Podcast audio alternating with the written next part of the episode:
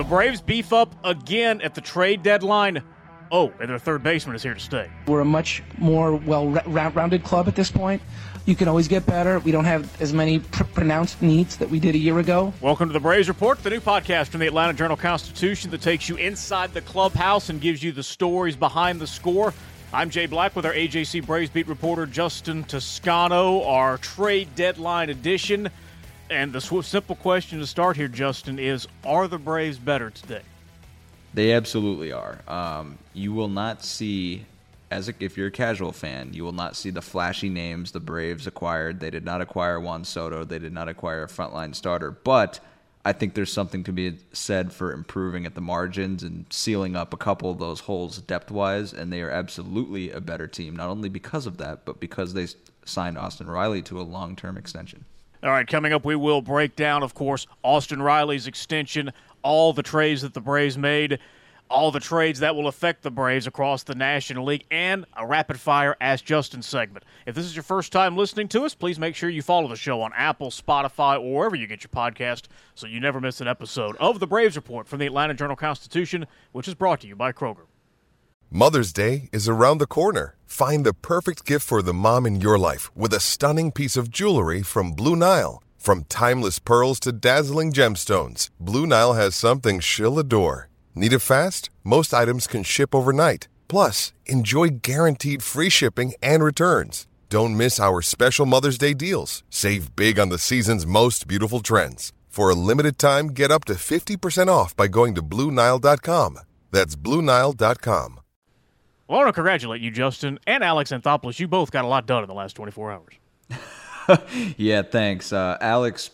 A little, a little more than I, but yeah, it's. Uh, I, I think he had less sleep than I did, but yeah, we both, both of us are rolling, and uh, geez, I mean, we've had a couple of these episodes, right, where we look back at the last 24 hours and we're like, a lot happened. Uh, the Freddie Freeman medals and stuff comes to mind. This one was crazy, uh, so I'm glad we're kind of here to unpack it because I think this will be a cathartic experience for all of us.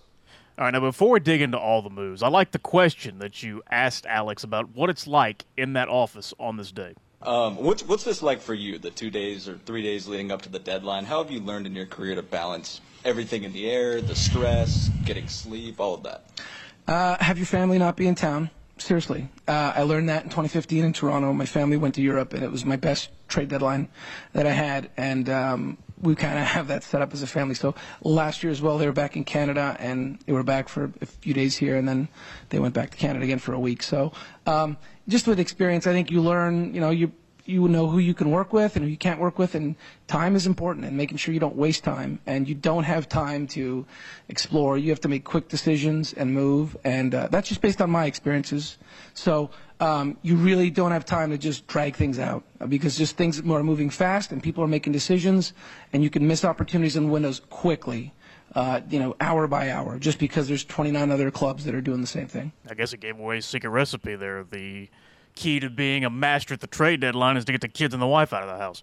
Yeah, um, man, Alex Anthopoulos really, who who doesn't like to give up competitive advantages as people in his position don't really. Uh, hey, AJ Preller or Andrew Friedman, if you're listening to this, uh, you didn't you didn't hear that from us. All right. So overall, how did it go? I wouldn't use the word satisfaction, not to you know, it, because you just don't know how it's going to turn out, right? So you you think it, you feel good about, and then you don't. Guys still have to go out and play and perform, and you're still playing games and health and it's not that I'm not glass half full. I just my job is to worry, and my job is to always keep five steps ahead and make sure that we're we have depth and we're covered and things like that. So, the satisfaction piece is if you get to the postseason. So, did the Braves moves meet your expectations? Yeah. Um, look, I think the names that we talked about in retrospect and ones that were being floated around were probably bigger than what the Braves actually got, other than Raisel Iglesias. Um, but I, I think I think it met expectations in this. I never saw the Braves doing anything big. Like I never saw them mortgaging their future um, for even a player with a couple years of control. Um, I more saw them spending in the offseason. We can get into what's next, but they met expectations in terms of this. They filled left field. They added to the rotation. They added to the bullpen. And then they added to overall depth with Adrianza. And, and so I think um, from that perspective, when you looked at their list of priorities – check, check, check, check, and they did that. Let's look at the big move that, that came in there just right at the buzzer here. Raisel Iglesias for Jesse Chavez and Tucker Davidson. It came together very late. You know, we've had interest in him. We talked about him as a free agent. Um, and it just sometimes these things happen late. You know, part of getting Austin's extension with knowing we were going to get it done or not, we had a lot of deals um, that we were exploring that had commitments in out years and would impact us going forward. And um, having clarity and understanding of where we were going to commit our, our dollars, I mean, we only can you know, we're, we're obviously we're, we're going to be as competitive as we can year in and year out. Our payroll's growing year in and year out, but we still have to be smart about putting a winning club on the field. So, um, making sure that we prioritize certain guys and make sure we had commitments that allows us to explore other trades. And we had a lot of things in, in the works. And um, Iglesias is someone we had our eye on, and it came together really late, like two minutes to go. I know a lot of people's early reaction to this is, wow, Jesse Chavez is having a better year. He's having a much better ERA than Iglesias. And then you step back, it's like, wait a minute, Iglesias is a legit closer here. Yeah, absolutely. Um, and when you look at this in the short term, it's another late inning option. Uh, as Will Smith struggled the last few weeks, he was also traded. We will get into that. Don't worry. But as he struggled the last few weeks, it became even more clear that the Braves not only needed a another arm in the bullpen, they needed somebody who could handle the late innings and handle them reliably. Um, and this is Iglesias. I mean, he has struggled this year at points. He's got an ERA over, you know, his career ERA. But this is a legit closer. This is a guy with history in the game, a track record, um, has, you know, the reputation of being a shutdown closer, over 150 career saves. Um, played for, you know, a bad team. The Angels fell off a cliff, didn't need him. And in the bigger picture, this is somebody that if you don't re sign Kenley Jansen and bring him back, Iglesias can be your closer because he's on a four-year, fifty-eight million dollar deal that he signed before this season when LA re-signed him. Um, and so you give yourself coverage in that regard. Now, I think Kenley Jansen is happy here. It seems like you know the Braves, if they want to, should be able to get something done there um, eventually. But this gives you coverage, and if Kenley Jansen does re-sign eventually, you have two closers and the Braves viewed it like that from the start when they had Kenley Jansen and Will Smith. Alex Anthopoulos, as we've talked about on this show, uh, called Will Smith when they were going to sign Kenley Jansen uh, and just said, like, hey, you know, is this okay with you? Just to let him know, not even to ask so much if it's okay, but just to give him a heads up. And Will was like, you know, a team guy. He's like, I'm okay with it. You know, I just want to win again. And the Braves thought they had two closers in Kenley Jansen and Will Smith. And then Will Smith struggled. So this gives them that same dynamic with two closers except that both of them are legit closers. Does the contract worry you? It'll be 16 million for the next 3 years each year. Yeah, I mean it that's the thing is it does a bit and but I think that's why the Braves got off, you know, Jesse Chavez has been great this year. Uh, but I think that's why they got off and only really trading Tucker Davidson otherwise. Um, because of that contract, and they really helped the Angels free up some payroll flexibility that contract certainly worries me. But here's the thing: is like the Braves continue to say publicly, like Anthopoulos said it tonight, that the payroll is going to be going up and it's going to be more expansive. So this really should not be an issue, especially as we'll get into because of Riley's extension and what it looks like, because of Matt Olson's extension, which we've broken down on what that looks like, um, because the Braves got you know Will Smith off the books and we'll have Charlie Morton off the books, things like that. They've got flexibility to do something like this and that's about what it's going to cost to get a legitimate closer um, in today's game. It's just about Iglesias maybe worrying you if he lives up to it. That's for the long term. In the short term, these are the current relievers on the Braves roster Jansen, Iglesias, Minter, McHugh, Lee, Matzek, Stephens, with Kirby Yates in AAA. Yeah, I think that that's pretty good, right? Especially because Kirby Yates has shown no signs on this. Now it's only a rehab assignment. We'll qualify with that, but he has shown no signs of anything going poorly, of any real concern, and he's you know he's in the minor leagues. But if this guy can be somewhat good for you, if you can trust him even from the seventh inning or the sixth inning, whatever it might be, not even saying he has to pitch in the eighth yet or the seventh yet, if you can simply trust him that's a win, and your bullpen is absolutely better when he returns than it was a week ago. And I think the bullpen right now is better than it was, you know, two days ago, just by virtue. I, think Will Smith had struggled. Now, he should always be credited for what he did in the postseason with 11 scoreless innings, um, six saves.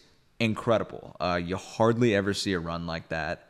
Um, and that should be remembered. But he had struggled this year. Iglesias is a legit closer. He's, you know, a name that needs to be reckoned with. The contract's a little much, but in the short term, this Braves bullpen looks, you know, really better than we ever could have imagined when you consider that A, Luke Jackson is out, B, Kirby Yates has been out, C, you know, Mike Soroka, who was supposed to join the rotation and, you know, doesn't see, you know, seems kind of far off, has been out. The pitching staff in general, the bullpen right now looks really good. It is rare though to have what was one of the best or is one of the best bullpens in the National League and still trade two of those guys to try to improve it. And giving up Jesse Chavez, which is a sentence we didn't expect to say in April, does hurt. Yeah, absolutely. Especially because Brian Snitker always says it best when he says that he, those guys are worth their weight in gold. Guys like Jesse Chavez because you don't need to warm anybody up behind them. Uh, he's reliable. He eats innings, and he's pitched in some. He pitched in some big spots for them. Uh, to really get him for Sean Newcomb, you know, Anthopoulos was you know was a wizard there. Um, but you look at Iglesias and you look at the track record and you look at the stuff and you look at his numbers throughout his career and just the legitimacy he brings your team you had to do something like this. And i think i think it's really a sign for alex anthopoulos who has talked about you know in the past valuing bullpen depth but just a good bullpen overall. It's a sign that the braves are going all in on that um, especially because they'd seen their success there. And they know that's the gap, right? Like the Mets, what's their issue? Don't have a great bullpen. The Padres have struggled there. Now they, you know, got Hader, but the Dodgers at times this year have lacked depth there, like have struggled there because of injuries. Like the bullpen, and I think we saw that last year. Your bullpen is really your key to postseason success if done right, and that can be a major thing that fuels you on in October. And I think it's a risk, but Alex Anthopoulos was willing to take it apart a little bit just to build it back up. And I think what this really says to me, um, especially after they traded Will Smith. Now, like we said, he hadn't been good, but this says that Kirby Yates, they believe in him and they think he's going to come back strong. Ever seen anybody get pulled out of a press conference and traded? No, that was the first time that it happened. I want to give a quick shout out. We try to take you, as Jay says all the time. Um, it's the stories, you know, behind the score in this podcast. And we're, we're going to take you a little bit. Let's give a shout out to AJC photographer Curtis Compton, who came up to me at the press conference when I was sitting down. Before it had started, before Austin Riley and Alex Anthopoulos walked in, Curtis came up to me and goes, Hey, who's that, you know, reliever who wears the hood on the Braves? And I was like, oh, like Jesse Chavez? And he goes, Yeah, he just got pulled out. And it was funny because I had seen Braves pitching coach Rick Kranitz in the doorway. Um, and Brian Snitker and all Austin Riley's teammates were, you know, in the room, in the back of the room, that were going to watch the press conference about his extension. And you see Rick Kranitz come in the doorway. You see Brian Snitker join them. Jesse Chavez gets pulled out, according to Curtis. Um, and then you see the, you know, the stories about in the tweets about the trade breaking. So yeah, that was that was certainly something. And then about uh, 45 minutes later, I saw Charlie Morton walking out Jesse Chavez, you know, walking him out of Truist Park and, you know, walking out with him. And, uh, yeah, definitely a sad day for those Braves teammates who lost Will Smith and, and Jesse Chavez. But, um, yeah, it was it was strange. I can't say I've ever seen that before, and I don't know the next time I'll ever see it. But Alex even said the deal was done, you know, a couple minutes before the deadline, and it went so close to the deadline that he didn't think it'd go through. All right, now let's move to the other reliever that has been uh, moved on. Will Smith going to Houston for Jake Odorizzi. What are the Braves getting in Odorizzi here? Yeah, yeah, reliable starter, a guy who has proven he can be efficient and effective uh, a few, you know, a handful of starts since coming off the injured list on July 4th. Now he suffered a pretty bad leg injury in May, if if anybody recalls that. Going running to cover first base, it looked like I mean I think he was carted off, and it looked like it was pretty serious. He comes back a couple months later, has looked good eats innings, a guy that has a ton of experience. Um, you know, and, and I think uh, fastball sits at 92 or is averaging 92 this year. Um, but really, it's another starter, and it's a guy who's had success, a former All Star. And what this does for the Braves is it gives them rotation coverage, um, especially the next two weeks. They've got a doubleheader Saturday in New York, and then they've got a doubleheader that next Saturday, the 13th, I believe, in Miami. Um, so really, right now they can't afford to carry. Um, they can afford to carry six starting pitchers and have you know because they'll need six of them, and they would have needed a spot starter at points. And it really just gives them coverage if Ian Anderson continues to struggle or if there's an injury. The Braves, mind you, you look at it now they have six starting pitchers, but they've had really good rotation health with Max Fried, Kyle Wright, Charlie Morton, Spencer Strider, and even Ian Anderson. Like they haven't really had any scares and they haven't had any situations develop. But should they, Jake Odorizzi is a guy who you know can step in immediately. He was on Houston, but the Astros didn't need him. He was left off the playoff roster last year. It's a guy that you know it's proven. He's a proven starter, a quality starter, like we've talked about on this podcast. Kind of the name we thought, but as you said last time, Jay, Alex Anthopoulos really acquiring somebody we never really even discussed how does this help Houston? Because you don't see a lot of first place teams trade starters for relievers, especially a reliever that's kind of struggling. Yeah, and that, that's that's the main question, right? Is like, how does it help Houston considering Will Smith's got a thirteen million dollar salary that he's going to, you know, be paid the rest of uh, the for the remainder of the season, and then he has, you know, an option, a club option, but that can be bought out. So it's like, why would Houston pay that much? they probably looked at the postseason success and saw that as very valuable. And then a lot of teams will see something in a reliever, especially pitchers. They'll see something that they think they can exploit to get the most out of that guy that maybe another organization wasn't doing, um, and they'll take a chance with it. Like for Odorizzi, it's it's like he's got a I think it's a six and a half million dollar player option for next year, um, and they're getting Will Smith. So it's like for them a guy who they viewed as expendable, especially with Lance McCullers, you know, returning. Might as well get another reliever for them, shore up their bullpen. They needed bullpen help. And he's a veteran guy. Like Will Smith's a guy who's been around, has shown the ability to pitch well. Um, he is as synonymous for his postseason experience as he is uh, for the roller coaster relief appearances among the Braves fans. But, you know, Houston thinks they can get something out of him and they needed bullpen help. And so they're going to turn to it, especially giving up a guy they really didn't need. When you're looking for leading cardiac treatment, look to Northside Hospital Heart Institute. We lead with five emergency cardiac care centers, so we're here when you need us most. We lead with more than 55 locations in Georgia. That means we're always in the heart of your neighborhood. We lead with clarity, because clear direction is better when it comes to understanding every step of your treatment. Northside Hospital Heart Institute. We lead with heart. The Braves Report is brought to you by Kroger and Heads Up Parents. Kroger Chef Jr. is back just in time for your summer planning. So come join your local Kroger chef for a guided kids cooking experience making a fruit pizza on August 13th and August 27th at select Kroger locations. Each Kroger Chef Jr. is a 30 minute class where your child gets an apron, a patch, a chef's hat, a recipe card, and a box, and a pizza cutter for only 7 bucks per kid. So register for your time period today at KrogerChefJr.com. That is KrogerChefJr.com. Are you, are you gonna be Are you gonna be participating? Do you want the free pizza cutter? I'm a terrible cook, so I probably Uh-oh. can take as much out of this as an eight year old.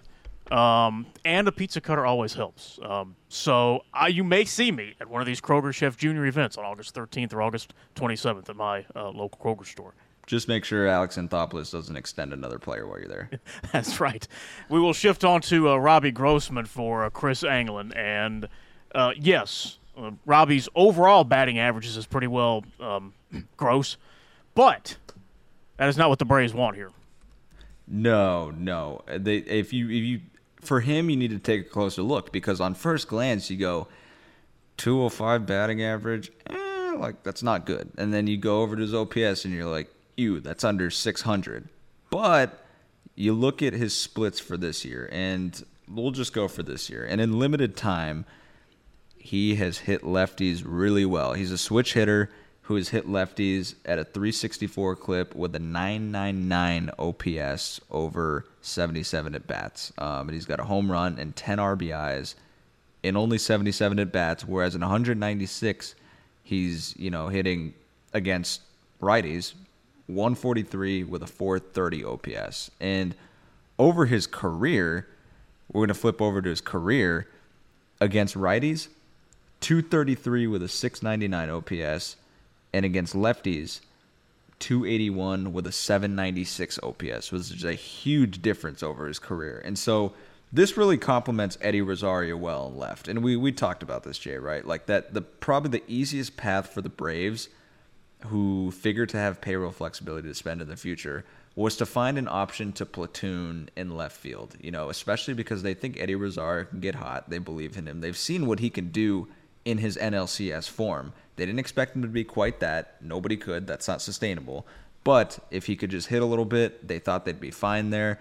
And so I thought they would really go with more of a, a platoon type, and they did. And they went with somebody who complements Rosario perfectly. Rosario is a lefty, um, and switch hitting Robbie Grossman crushes. You know, he can hit lefties, and so like he's been much better there. And the metrics say he's got a you know his average glove in left field that won't hurt them. He's not a liability. Um, and so yeah, like you have to look a bit below the surface on this one. Um, and this is an example of kind of improving at the margins, shoring up, you know, the outfield and, you know, the body and depth and a specific need rather than a star player.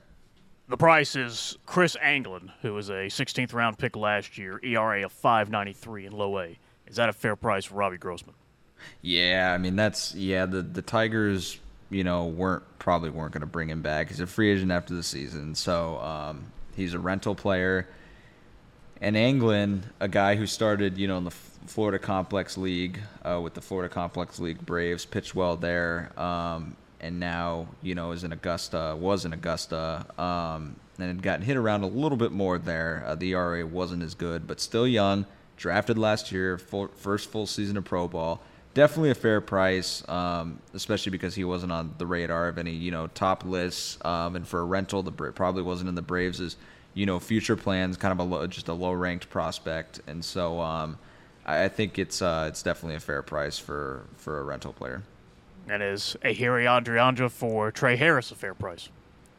Yeah, Trey Harris was a guy whose path was blocked. I mean, by all accounts, you know, a, a, good person. Remember talking to him in minor league camp and, and really loved the opportunity. He's from the Atlanta area, went to high school in Powder Springs. Um, and for Adrianza, infield depth, he knows the Braves. They know him.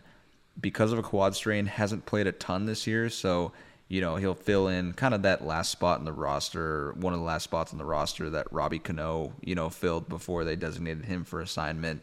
Um, and yeah, I mean, Trey Harris was didn't really have a path there. He's repeating Double A, um, and didn't have a ton of a path, especially because the Braves, you know, and even the system above Trey Harris uh, is packed with outfielders what's Adrianza's role going to be? Is there any kind of platoon right now um, until Albies comes back, or is he depth? Yeah, I think he's. I think he's depth. I mean, I think they're going to run with Orlando Arcia, and it'll become a platoon type situation, like it did with Cano. If um, if Arcia isn't hitting well, he hit pretty well tonight. Um, but you know, Adrianza is a switch hitter, so they could platoon him that way. Could start him against you know different guys that way based on the matchup but I think he'll be depth for now. Um, and it'll be interesting to see how they regard these things because I asked Brian Snitker about the Robbie Grossman end of that, and he said they're really going to look at more pitcher matchups more than anything, more than just specific handedness. And so I think it'll be that way for Adrianza, but I think he'll be in a depth role versus a you know a 50-50 platoon. All right, now here's my analysis on the Padres. They did good. Uh, yeah. I mean, anytime you can add a generational player at the deadline who has two and a half years of control, which, mind you, folks, is three postseason appearances if you make it there, um, that is very good. But, and I know this might be an unpopular take, but you look at this from Nationals general manager Mike Rizzo's perspective. You let Rendon walk, you let Harper walk. Um, Strasburg's a bad contract, but you, you trade Scherzer, you know, with half a year of control left, you know, as a rental at that point. You trade Turner with a year and a half of control left. You have to get something from Soto. He did he didn't I mean, he rejected $440 million. I mean, could you have offered more? Sure. But I think Soto, at least from what's been reported out of DC, had wanted to play for a contender, play for a winner. Um, and I think turning down $440 makes it 440 million dollars makes it really really clear that more than was, double what Austin Riley accepted. Right, right, and that makes it really clear that he is set on playing for for a contender. So if you're the Nationals, yeah, you're gonna get slammed and you know in every publication and by TV stations and the network and things like networks and things like that, because the truth is, can you really get a haul of prospects and players that can live up to Juan Soto? Like probably not. Like you don't know what you're getting out of those guys, but if you trade him now, you have more leverage with the two and a half years of control rather than you know it gets the cost is would have just gone significantly down the their leverage and just what their, their asking price what they could ask after today and so it's like you had to do it if you knew you weren't going to re-sign him you can't risk doing that again especially if you're not going to contend um, they don't look anywhere close to contending even if they were to keep him and re-sign him they just don't look anywhere close to contending for the next three years but the padres they now have juan soto and don't forget in that deal, Josh Bell. Oh, by the And- way, we'll just throw him yeah, in there. yeah, th- throw him the guy in there who's hit really, really well this year. Um, and oh, by the way, they got Brandon Drury. And oh, by the way, don't forget about Monday, which was apparently a billion hours ago when they got Josh Hader. So you look at right now. As What's your would- take with Hader? I mean, I think he's just had a rough go of it recently, but I think he's the best closer in the game. I mean, I think it's just, you know, it's a matter of, you know, relievers go through that sort of thing. The Brewers were smart because look, the Brewers' thing has always just been to, as it's, you know, been reported by people in the know there, that they don't want to rebuild. Like they're that's not what they're in it for. They want to kind of squeeze the most they can out of these guys and then try to stay in contention. And look, like they did that. Like Taylor Rogers from San Diego, who they got in that Hader deal, had a really good season and had struggled a lot recently, like a lot. And it just wasn't working. But he's compiled, you know, like he's toward the top of the leaderboard, if not at the top, you know, it saves and has been for pretty much the entire year. So he'd been really good. Um, but my take is like Hader is nasty, dominant. Um, he's a guy that the Padres really needed just because they probably have seven to ten more wins at least if the bullpen were good this year. They've had so many collapses, and so they went out hard and got that guy. But Jay, if you look at this, uh, if it started today, I believe you know the Padres and the Braves would be playing each other in that that wild card round. In Atlanta. Three Oh, yeah. games. Yeah, and and I mean, I mean, who you who do you, do you care? I mean, I think we asked Brian Snitker and Alex Anthopoulos this. I mean, do you, do you care about perception come trade time? I mean, the Padres were splashy, the Braves were not, but the Braves probably have a better roster overall to, to start with before the deadline. I mean, it, who knows? Do, do you care about perception this time of year? I mean, Look at the if you don't win um, one of the top two seeds, win your division and get one of the top two seeds, it appears you will have to go through three of these four teams to win the pennant: the Braves, the Dodgers, the Padres, and the Mets. Yeah, that's that's a brutal murderer's row, and it's it's funny, right? Because like anything can happen in baseball, but we look at the AL and you're like, ah, like can't wait for Yankees Astros for seven games, you know, in October in the ALCS. But this NL gauntlet is probably the best word for it. Is going to be crazy because who do you want to face? Do you want to face Darvish and Musgrove in a short series? Do you want to face Fried and whoever with a powerful offense and a lot of depth and a terrific bullpen? Do you want to face DeGrom and Scherzer in a short series with a good offense? Or and now do you want to face with Darvish and Musgrove? Do you want to face Tatis, Machado, and Soto, and then the rest of that lineup? And oh, and Josh Bell, and then the rest of that lineup. Um, and then oh, and then the Dodgers, who are sleepy at the deadline and only got Joey Gallo, but oh by the way, still have Mookie Betts and Trea Turner and Walker Buehler is going to come back and have like a star-studded lineup. Are you surprised the Mets didn't do more? Yeah, very surprised. Uh, because here's the thing: is when they acquired Daniel Vogelbach, they almost robbed Peter to pay Paul, in the sense that they Colin Holderman. Um, they traded him to Pittsburgh, and he was a great reliever, young reliever, uh, had pitched really well, and I think they needed more from a bullpen perspective because they've hurt there, and then they need more power. Like that's the one thing that lineup lacks is for how good it is. They needed a Willson Contreras, or they needed like a JD Martinez. Um, even though Martinez had had some of the injury issues, I'm surprised they did not end up with Willson Contreras and you know Ian Happ or somebody like that, or even like David Robertson. Like I was surprised the Phillies got Robertson and and not the Mets. Like I'm surprised that the Mets were, you know, only acquired Darin Ruf really in terms of like their lineup, and they had you know they had Daniel Vogelbach them, whom they acquired before. But I'm su- really surprised they didn't end up with Contreras or Martinez and really make that lineup very powerful. And when asked by reporters tonight, GM Billy Eppler basically said like, "Is it worth improving one percent somewhere and giving up 1.5 or two percent in terms of prospect value?" The flip side to that, Wow. and why the fan base is not happy, is because the Mets are currently off to the second best start in franchise history after the 1986 team. And oh, by the way, who for those you know who might not know, that team won the World Series. So they're off to the second best start in franchise history after that club. They have DeGrom and Scherzer, and DeGrom plans to opt out after this season. So you have DeGrom and Scherzer right now in the same rotation, and you're not going to absolutely just go up for it with an owner who's shown he's willing to spend. That made no sense to me. I understand wanting to keep top prospects, Francisco Alvarez and Brett Baty, but everybody else should have been available, and that's that's why I I cannot believe that that the price was too high for these guys. It, it it shocks me. Like if if you're the Braves or you're the Phillies or you're the Padres or you're the Dodgers or even the Brewers, the Mets really let you off the hook by not doing anything with their lineup.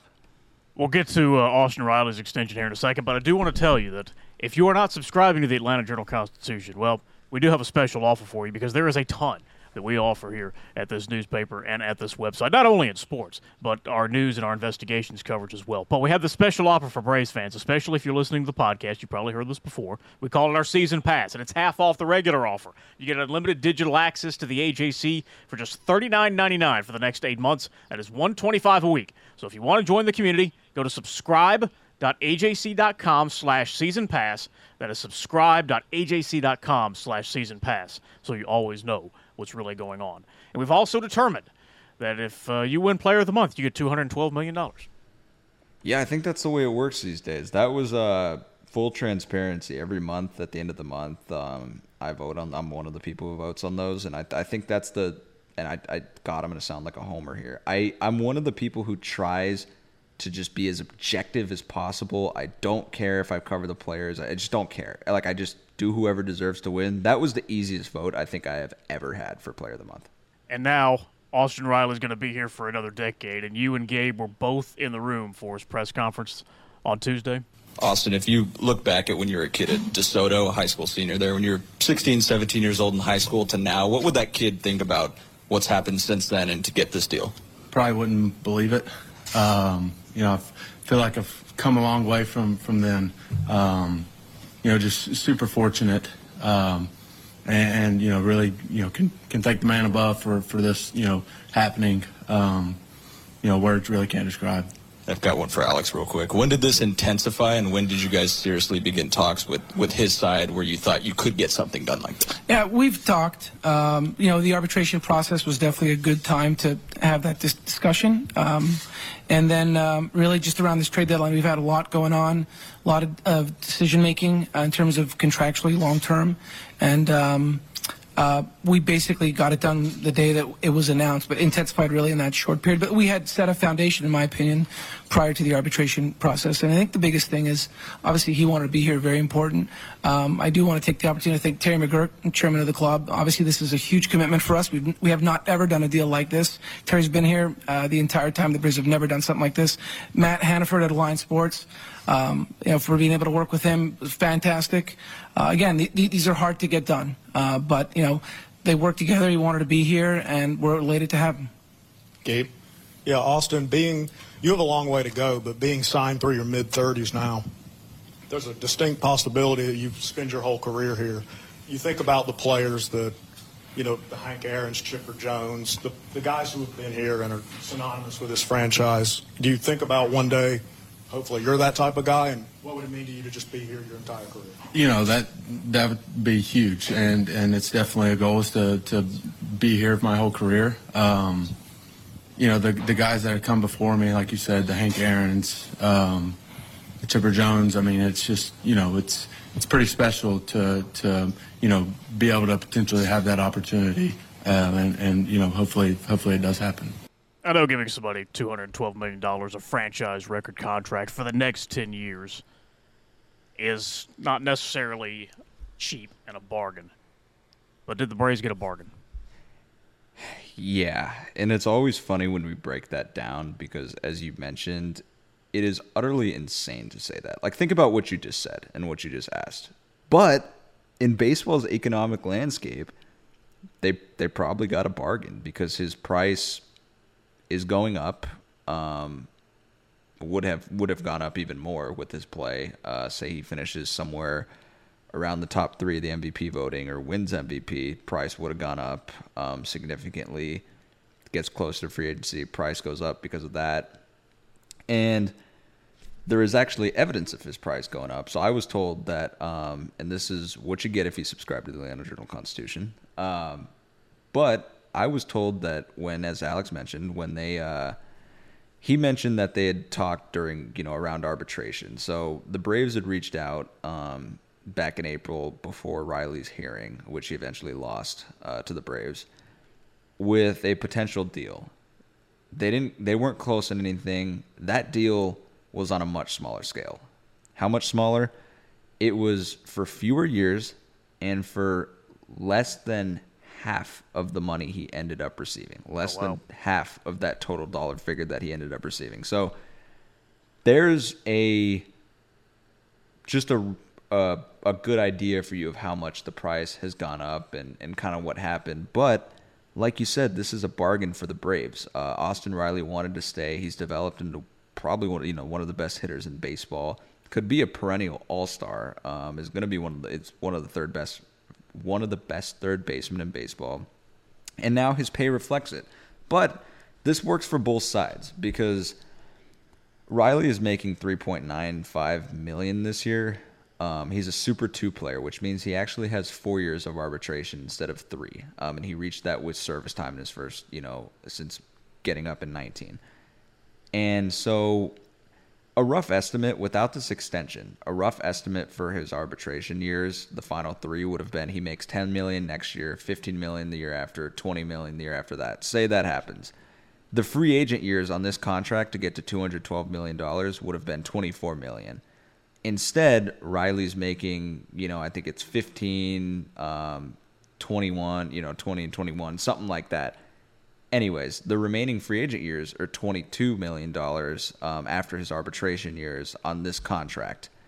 That allows the Braves to basically keep Riley and Matt Olson in the same ballpark in that regard, um, which could help with other guys that they're trying to, you know, extend, um, you know, if they choose to go that route. And then on Riley's side, he gets more of that money front loaded, and there's no deferred money. So it really works for both sides, and everybody kind of wins. Um, and you really got the sense that at you know twenty one point two million dollars a year, that the Braves you know average annual value, the Braves really got a steal because Riley is you know the fourth highest paid third baseman in, in baseball now. I mean, and you think it would have been more if he were to reach free agency. And that uh, is a good transition into our abbreviated Ask Justin segment where we take questions on your Twitter feed at Justin C. Toscano.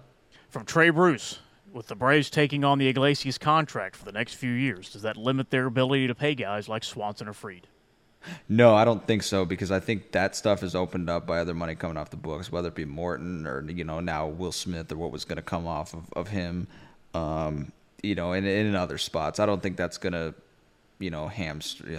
I don't think the Braves are going to be hamstrung by that at all. I think they will find ways to get things done if they want to and if both parties are interested from Dan Cyril, who gets the next extension? Uh, I'm going to go out a limb and say it is Dansby. And the last question from Kid Celine. After the last few years, exactly how depleted is the farm system, Vaughn Grissom aside? Yeah, yeah, it's definitely. Alex Anthopoulos said today that they've never inquired about a specific player and been told they don't have the players to acquire that player. But um, yeah, it's it's definitely depleted. Like Vaughn Grissom's great, Jared Shuster's promising, um, but with graduations, especially those in Michael Harris and Spencer Strider, it's it's depleted. Like I think the Braves, I think there's an argument to be made about, and this is a conversation for different times. I'll keep it short. I think there's an argument to be made, as Alex Anthopoulos said, that the Braves don't hype up their players publicly as much as other people do, which leads to them maybe not being so highly ranked. Michael Harris wasn't super highly ranked last summer. Spencer Strider wasn't. Austin Riley never really was um, years ago. So there's an argument there, but I think they don't have the prospects of the Padres or the Dodgers or other teams that were able to pull off huge trades. All right, and that's where we will stop it here for this edition of the Braves Report podcast because there's a day game and then five in New York this weekend. Wow. Uh, that's going to be a pretty crazy environment, right? I mean, you look at five.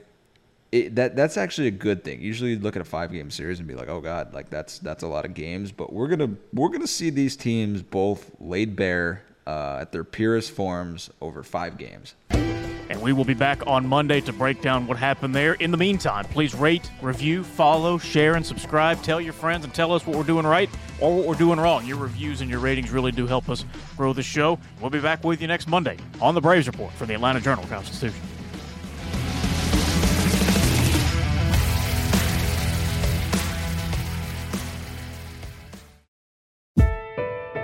When you're looking for leading cardiac treatment, look to Northside Hospital Heart Institute. We lead with five emergency cardiac care centers, so we're here when you need us most. We lead with more than 55 locations in Georgia. That means we're always in the heart of your neighborhood. We lead with clarity, because clear direction is better when it comes to understanding every step of your treatment. Northside Hospital Heart Institute. We lead with heart. In Atlanta, one voice has stood out for over four decades. An AJC original, The Monica Pearson Show. Let's talk about how you got to ESPN. Revealing interviews. You are known as America's doctor, but I want to know who you were before that. When you have a different name, you have different color skin, it can be tough. With Atlanta's most famous faces as you've never seen them before. I'm telling my story. This is the American dream. The Monica Pearson Show streaming now on AJC.com.